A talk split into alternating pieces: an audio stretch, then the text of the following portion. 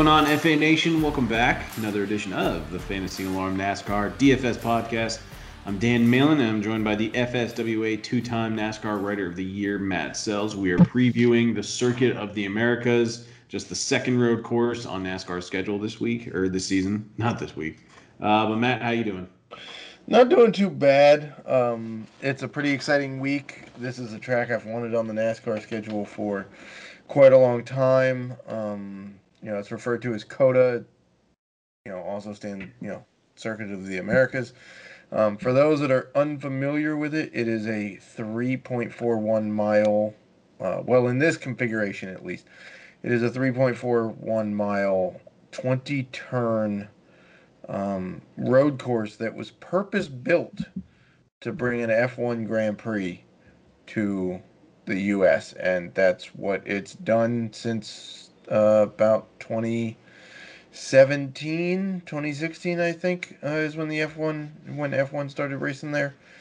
Um, so the designers basically took every one of their favorite turns from an F1 tracks and put them all together and connected them uh, into this monstrous track with some serious elevation changes. Um, Isn't like the front straightaway just 139 feet straight up? Not straight uh, up. Yeah, the turn one, which is essentially a blind hairpin corner, is 135 feet above the start finish line. Um, so that should be fun. Anybody that watched the uh, Pro Invitational, I think on what Wednesday night, there was massive chaos in turn one. Granted, that's iRacing, but yeah. Uh, it should be very, very interesting to figure out how people are going to make it through that corner. Um, you can kind of get a feel for it when you read the track breakdown. That's up now. We're recording this late on a Thursday evening. Um, I included a track map so everybody can see what we're talking about. It's got some some pretty interesting numbers there. Um, not sure how accurate the miles per hour are that are on it, um, but it has all of the turns labeled and it kind of gives you the elevation of the track and where the uh, let's say heavy braking zones are. Um, that backstretch is going to be insane because there's a really really long straightaway between turns 11 and 12 and turn 12 is a It'd be like if you pull up to an intersection and make an actual 90 degree left turn. That's what turn 12 is, except it follows a straightaway where they get up to 180 miles an hour. Um, so that'll be fun to watch people try to navigate that uh, turn. There's also a video um, of Kyle Busch doing some hot laps in a stock Toyota Camry, um, kind of giving you analysis of, you know, what he thinks about the track, where he thinks passing zones are going to be um, and whatnot. And then there's an embedded uh, track breakdown there um, that you can uh, view. So yeah, this is gonna be this is gonna be a fun fun track. Nobody's nobody from NASCAR has been on it except for test sessions.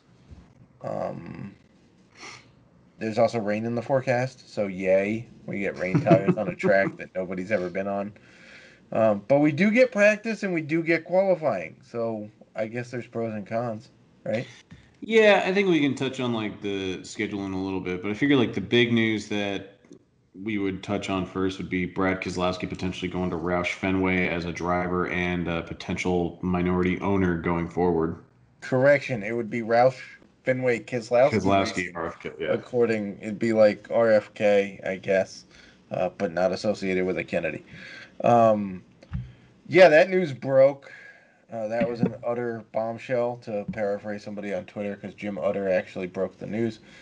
Um, but yeah, nobody's really commenting on it. But Bob Pockrass said from the sources he's got, which are pretty good sources, it's basically an all but done deal that Keselowski is going to um, Roush Fenway next year. Um, so this opens up some very interesting possibilities here uh, in terms of driver movement, right? We all kind of expected this silly season not to be quite as, um, you know, full bore as last year because like three quarters of the uh, Cup Series were free agents at the end of the year last year, and this year not so many. Um, but yeah, if Keselowski moves to Roush Fenway slash now Roush Fenway Keselowski Racing, he likely takes the six car because uh, I don't think they're letting Buescher go. He's also not a free agent. Ryan Newman is a free agent at the end of the year. Um, he's given no indication whether he would retire, but you kind of have to assume with the age of his kids and going through the Daytona wreck last year, and it's kind of been a while since he's actually competed, um, that he may just decide to hang it up at this point. Um, I do not see Roush Fenway going to a third car. I don't think they have a third charter to begin with. Um, so if they don't have a third charter, they'd have to acquire one, which then becomes expensive and then might defeat the purpose of this whole maneuver. Um, but the interesting part of this really comes in for Penske because we've known now since last offseason that Austin Cindric was coming up to the Cup Series, right? they've basically announced that that Cindric is coming up. He will be a full-time driver in the Cup Series in 2022. The only question became what ride was he going to have? Was he going to get the 21 car and kick DiBenedetto out of it and DiBenedetto move to another team? Or were there going to be some, you know, was Brad Keselowski going to move somewhere and Cindric get the two car and then DiBenedetto stays in the 21. I think that's probably the more likely scenario. I think Cindric gets the two car. Um, I think DiBenedetto's personality fits better with the Wood brothers. I think it fits better as a satellite team, um, essentially, of Penske's. And with Austin Cindric's dad being president of racing operations for Penske, I don't see them putting Austin Cindric in a satellite team only to then bring him back to the two car. Like, who are they going to fill the no, two car with? Right. No, I know. Like they, Benedetto the two car, right? No, they they shouldn't give Benedetto the two car. No. He hasn't really done anything to warrant getting a car that good. Right. He's been good in the 21. It's yeah. been getting better. It's a competitive team as a satellite. That's all you really need from him, right? Cindric should be given every chance he can have in the two car. He's the whole reason you make this move is to get rid of a 37 year old Brad Keselowski for a 20 something year old rookie. Yeah. Right. And now, like I agree, I don't see DiBenedetto going to, to, the two. And I know there were people on Twitter that were saying, well, they've already announced that he's not going to be in the 21. But at the same time, like you know, Penske has control over all these cars. They can easily change their mind and just give DiBenedetto the 21 again next year. I don't think he would say no. No, he's not going to say no. He wants to stay yeah. with the. He likes the team. He likes the team. He likes the family. Um, personality wise, they they match really really well. They're both blue collar uh, personality types. Um, just bulldogs trying to make it in a sport. You know, um, I don't see any reason why DiBenedetto should lose that right at this point. Because there's no, I mean, who are you going to take over DiBenedetto at this point? Newman? No. I don't think so. Right? They're essentially the I would say DiBenedetto has outdriven Newman the last two years, and DiBenedetto's younger by a ways. And there's not really any other. I mean, the only other possibility would be do you kick out DiBenedetto and then try to steal Noah Gragson from Chevy and bring him to Ford?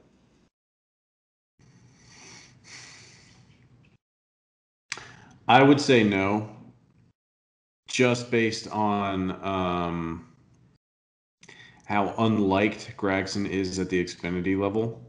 I would agree. And there's a maturity. there's a maturity there that's not there. yeah, yeah. I mean, there's maturity issues at the Xfinity level. There's obviously going to be maturity issues at the Cup level. And I like Gragson. I like guys that are kind of. I like villains. Villains are great for sports, mm-hmm. and he's the he's the villain of Xfinity. I don't know if you give up a fan favorite like Matt DiBenedetto, who you're right. The car is actually getting better as the season has progressed. Um, I, I, don't think they would take a chance on Gragson in the 21.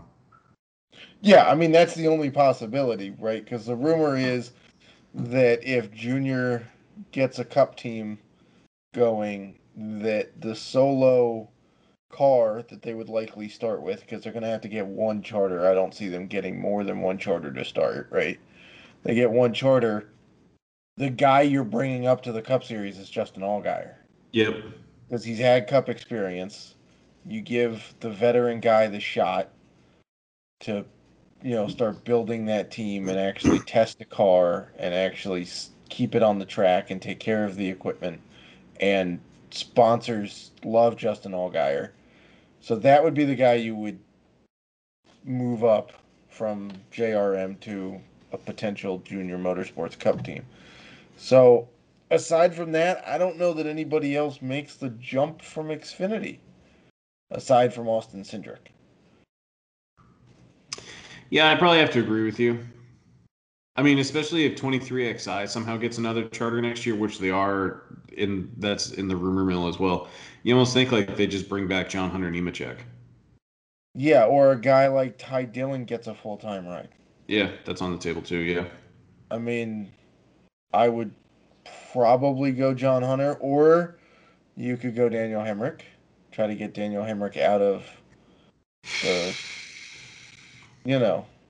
No, I know what you mean and he's looked good at Xfinity and the JGR equipment. Um, and he's already he in the Toyota. He's already in the Toyota, no, the TRD pipeline, right?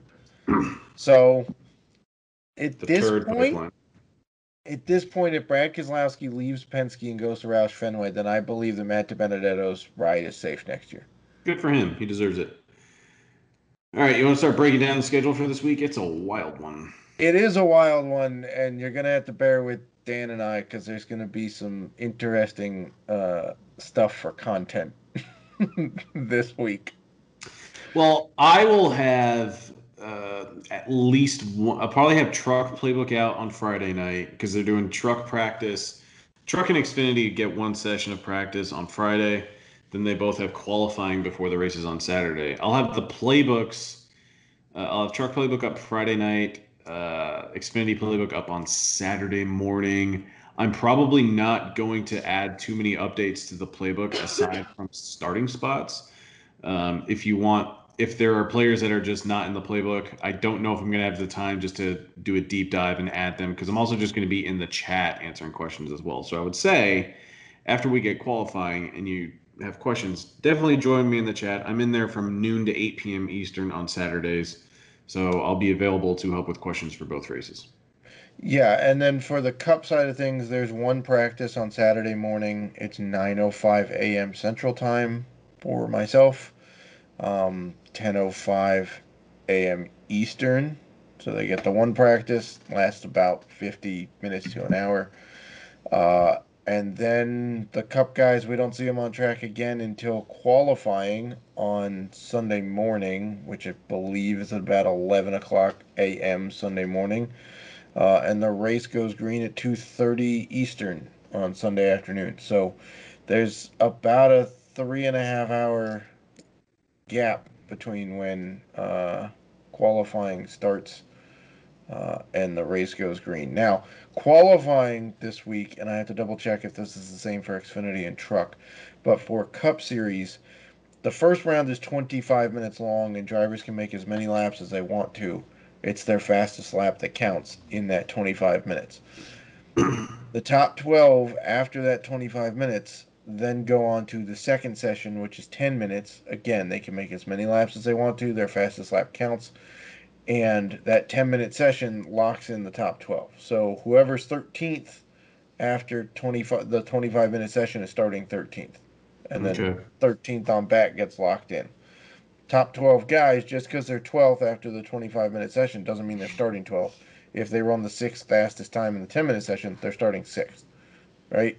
So here's where the trick becomes with that. If they're doing it the same way for truck and Xfinity, and again, I have to double check with this, Remember, the Truck and Xfinity series have to start the race on the tires that they qualify on. So, how many laps are they going to run in a multi lap qualifying session possibility if you then have to turn around and start the race on those tires? right? Because Gotcha. apparently tire wear here is is expected to be pretty high, um, just from the sheer number of turns, the braking force, the G forces that they're pulling, um, the acceleration and deceleration, and then also, according to uh, several of the drivers, the three that tested here in March, and a couple other guys that have done um, other you know runs at the track, Kyle Busch being one of them. They've noticed that the straightaways and the less severe turns um, are rougher, and the sharper, um, you know, and and you know more tighter turns have been repaved more recently, so they're a little smoother. But it's supposed to be a tire wear uh, track. The Cup guys can change tires between qualifying and the start of the race. So if you burn a set of tires in qualifying, they can start with brand new slicks for the start of the race. So that'll be some interesting strategy to see what happens there. Interesting. All right, so let's just preview a little bit of the races and strategy. Uh, for the Truck Series race, it is going to be Saturday, 1 p.m. Eastern Time. We're only getting 41 laps. So that means we have less than 30 Dominator points. Basically, the theme this weekend is that Dominator points don't matter. We're coming off a few races Yep. where we had hundreds of laps, plenty of Dominator points to go around. Yeah, I mean Kyle Larson led what 250 something last week. something like that. And then next week we get 400 laps with uh, Charlotte. So uh, right now, Dominator points are not as abundant for road courses as typically typically the case. We have 41 laps uh, for the Truck Series race. For the Xfinity Series race, I think it's 46. And then what we said, the Cup Series race was 68. It's 68 laps. Yeah. Um, Um, so if you take that and you just kind of, what do we determine? 40. there's less than 50 points for Cup. Yeah, there's like 48 points, and that's assuming, uh, you know, you know that that's going to be the max, which can't be gotten because, like Dan and I were talking about before the podcast, they don't get fastest laps for caution laps, yeah. um, which for some reason just occurred to me right before the podcast. I don't know why. It's just something I've never. I don't really ever think about counting fastest laps because it's not something I bank on yeah. because they can be so random. Um, but yeah, I mean, even laps led. If you read the track breakdown, you'll see that only once in the last uh, five road races, which have happened on Rovals, have we had a driver lead 50 or more laps. Right? It was Chase And- Elliott one time, right? yeah, I think so. Um, and then three times in the last five road races, one, you know, you've had one driver lead 20 or more laps, and everybody else has led less than that. So we're going for finish position and position differential in all three series this week. That's Yeah. that's what you're locking in on. Truck Series has less than 30, 30 Dominator points. Um, so for some of these guys that are priced over 10 grand, they will need to finish well, and they'll probably need to get you some Dominator points as well. Um, obviously, we'd prefer to see guys like John Hunter Nemechek, Sheldon Creed, Ben Rhodes, Matt Crafton. You want them to all come with some position differential so they can possibly hit value easier. But at the same time, don't consider value as in terms of Right. 5x uh, for a road course strictly because of the lack of laps at these tracks.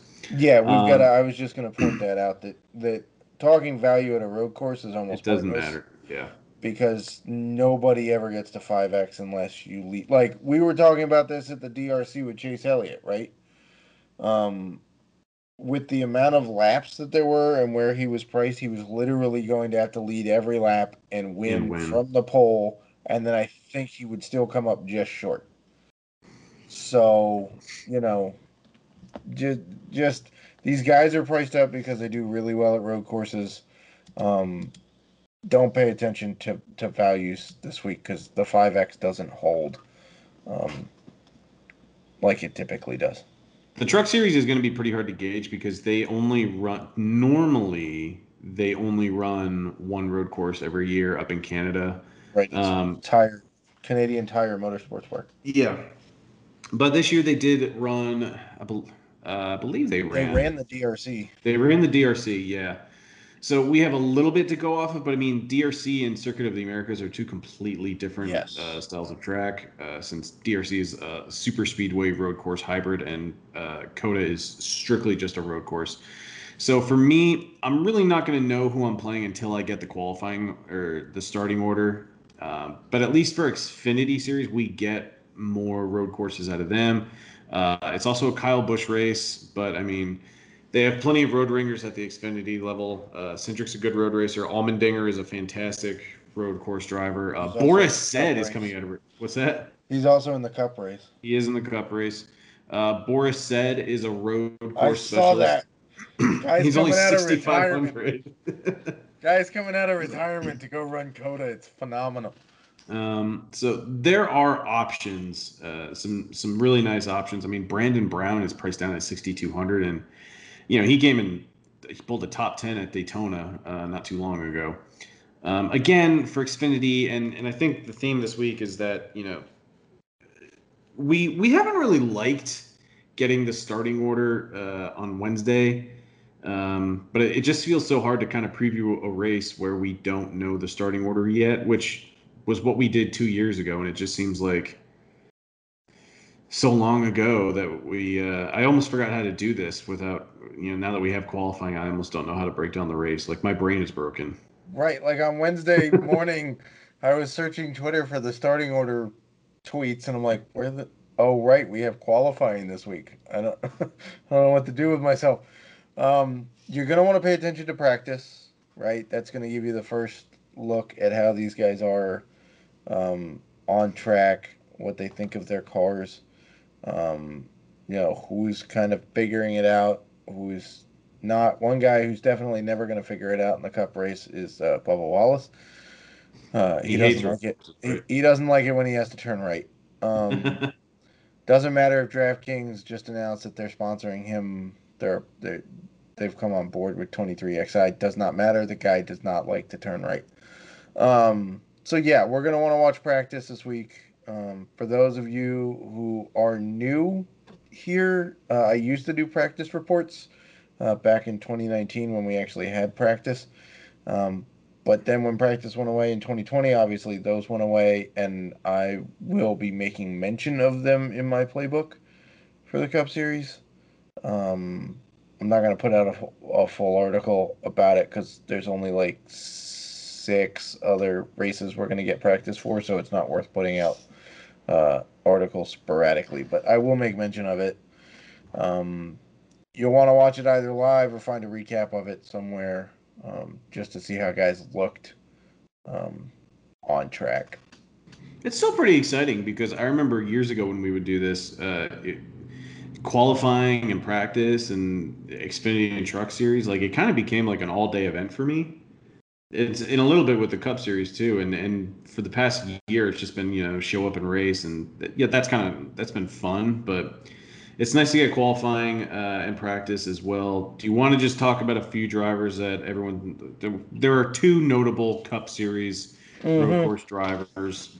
Uh, to no surprise, they are the most expensive. It's Martin Truex Jr. at ten thousand six hundred and, and Chase Elliott at ten thousand five hundred. Um, yeah, Needless to say, you can play them comfortably. They're the two best road ringers in the Cup Series. yeah. Uh, in the last five road races, Chase Elliott's won four of them. So you know, and by the way, Truex didn't win the other one. You have to go back to the last six road races to get to the last Truex road win. Didn't Blaney win one? Uh, no, Christopher Bell won the other one because Bell. Oh, that's right. won- Daytona Road Course just three Yep. months ago. And uh, for some bizarre reason, Christopher Bell is eighty three hundred bucks on DK uh, for the Cup Series. By the way, if you want to bet him now for long shots, he was going off at twenty to one earlier today. Still, uh, so I would take those just as a shot. I mean, the guy already won a Cup Series race on a road course. Granted, it was Daytona road course, but second Cup start. Um, so, and he's in JGR equipment, which you know has been pretty good on road courses between Truex and Hamlin and Kyle Busch. Um, so yeah, Chase Elliott is. I'm frankly shocked to see Truex ahead of Chase Elliott on DK. Um, yes, there's only a hundred dollar difference, but I'm kind of surprised um, to see that the the Truex is ahead of him. Chase Elliott's more expensive by 500 bucks on FanDuel uh, at 14.5. Not shocking. He's going to be the favorite play. Everybody likes to play Chase Elliott on road courses. Everybody who's been clamoring for a Chase Elliott breakout has been waiting for one of these races because this is probably at this point one of his best opportunities to get a win this year. It's going to come at a road course. Right. Um, I don't even know who else to talk about. I mean, Kevin Harvick's been solid at road courses. Yeah, that's true. Just based solid. on the table you sent. Uh, Alex Bowman. Bowman's been pretty good at moving up at road courses. And hasn't Byron been pretty Byron like? I, yes. I hate to, yeah. Yeah, Byron has also been good. He's been getting trained, um, you know, by among other people. Boris Said has been helping to coach him. Um, he's got three top tens in the last five road races, so that's pretty impressive from William Byron. Um, Alex Bowman's got a 9.2 average finish in the last five road races, and he's done that by moving up more than eight spots a race. Um, you know, if we're talking about how you want to build, I think you can get away with. Now, this is all going to depend on where these guys are starting. Obviously, we don't know where they're starting, and we won't know until um, Sunday morning, right? But I think it's it's entirely possible that you could get away with a completely mid-tier build on DK. You've got Alex Bowman at 8,900. You've got yeah. Austin Cindric at 8,700. Allmendinger's 8,500. Christopher Bell is 8,300. Kurt Busch is pretty good at road racing. He's 8,100. DiBenedetto is a pretty good road racer. He's 7,900 bucks. Blaney, pretty good road racer. 9,100 bucks. Right? Like, depending on where those guys are starting, you can make some serious hay in the mid in, in, in the mid tier. Man, I feel like I'm going back to Chase Briscoe this week too. But again, like it all comes down to where they start as well.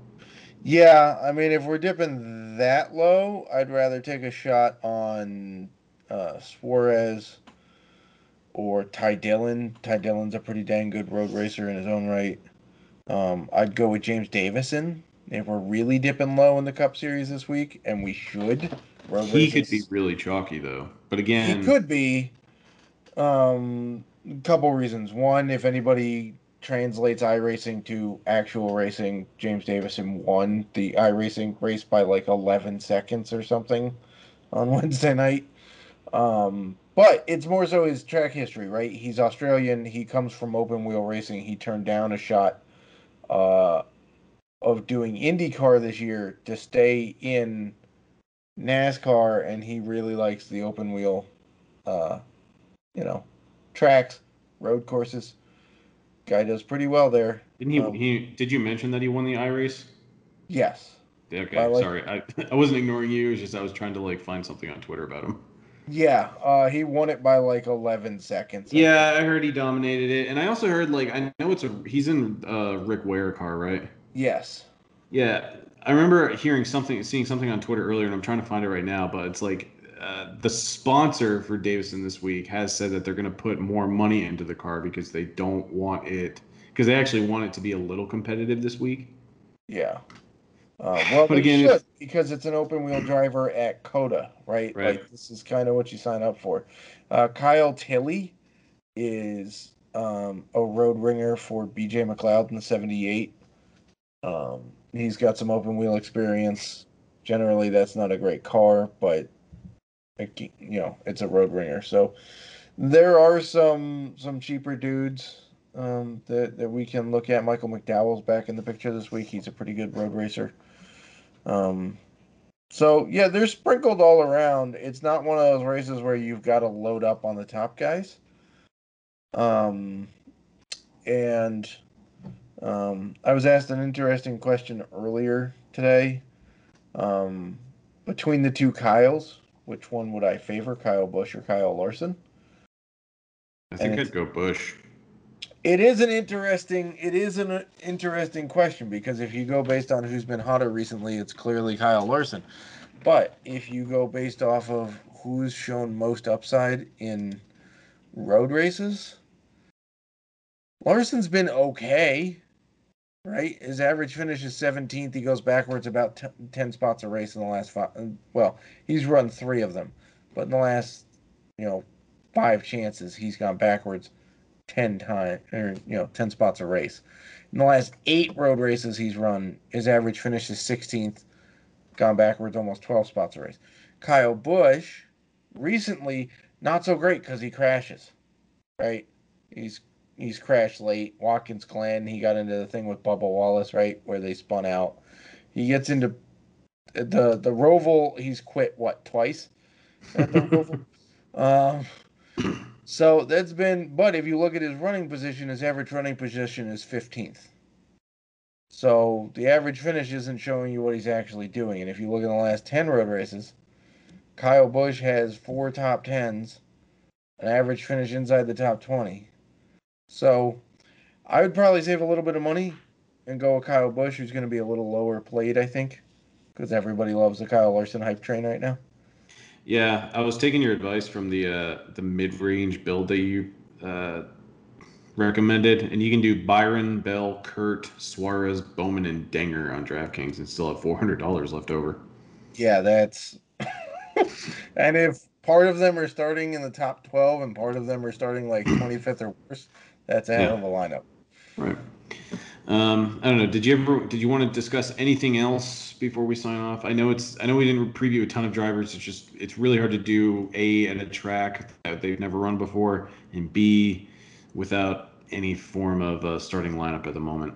Yeah, I mean, I'll hit on a couple of things. One, congratulations to Hendrick on a historic one, two, three, four finish at Dover. Um, I didn't get to watch the race. Um, I was, you know, I, I had a, an event I was at, so I didn't get to watch the race. I was checking my lineups. I did okay. I mean, I I basically made my money back. I didn't play very heavily because I didn't really want to go back and forth on tinkering a bunch of lineups and. I did terrible. Whatnot. Uh, congrats to Big Day. He had a big day. Had a day. big day. Big day had a big day. Um. So yeah, from what I could tell, it was a pretty decent uh, Dover race.